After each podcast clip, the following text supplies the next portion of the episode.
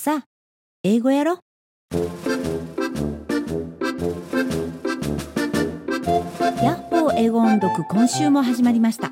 コア英語教室大阪天満校から番組担当イボンヌがお届けしております。本日はジャックと豆の鶴第16回です。では早速今日の課題音声を聞いてみましょう。どうぞ。One day, he decided to go up again. When he got to the giant's house, he became a little frightened. What if they recognized him? But the giant's wife was very friendly. She fed him again, and when the giant came, she hid him in a copper pot. The giant said, Fee, fi, fo, fum. I smell the blood of an Englishman.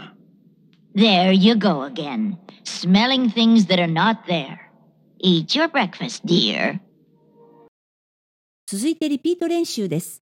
どうぞ。 One day, he decided to go up again. When he got to the giant's house, he became a little frightened. What if they recognized him?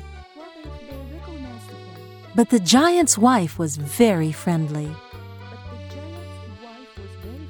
She fed him again, and when the giant came, she hid him in a copper pot.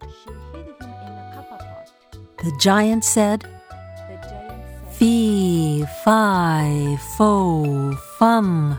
I smell the blood of an Englishman.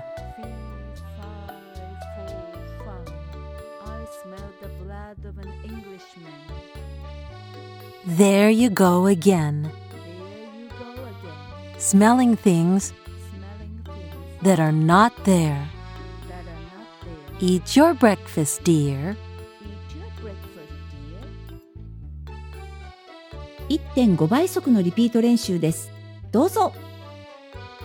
One day, he decided to go up again. When he got to the giant's house, he became a little frightened. What if they recognized him? But the giant's wife was very friendly.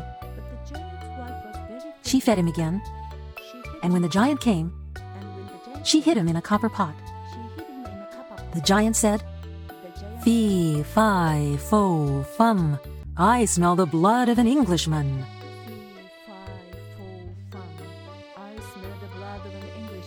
There you go again, smelling things that are not there. Eat your breakfast, dear. もう一度今日の課題音声を聞いてみましょう。どうぞ。 One day, he decided to go up again. When he got to the giant's house, he became a little frightened. What if they recognized him? But the giant's wife was very friendly.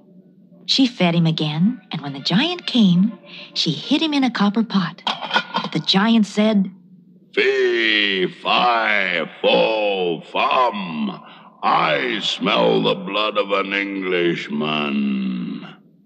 There you go again, smelling things that are not there. Eat your breakfast, dear.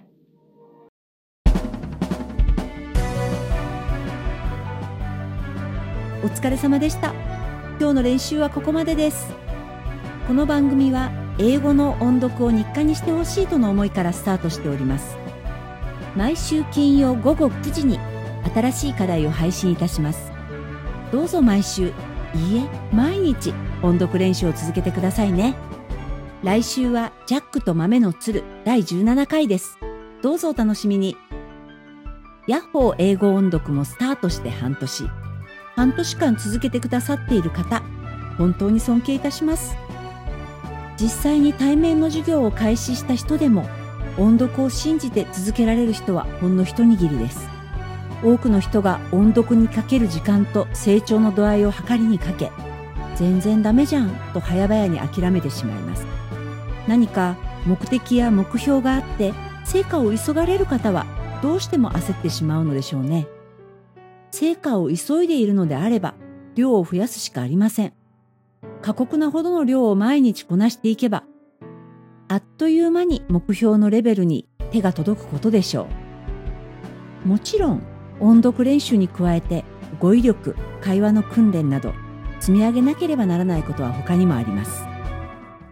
一方ですね時間に余裕のある方は例えば年配の方なんですけれども少し練習できればいいクラスの仲間に会ってたわいなく話したいそういう方たちっていうのはね意外と続くんですね。そしてこの方たちの上達の度合いが半端ありません。無欲の勝利というかなんというかコツコツと積み上げた音読練習で文法力もどんどん上がっていくんです。本当不思議です。あ実際の対面授業の方は語順通りに英文を訳すという作業も加えてやっていますけどね。ではではこの辺で語順訳講座開講したいんですけどもね。もう少しお待ちください。また来週。待ってますからね。1週間お元気にお過ごしくださいね。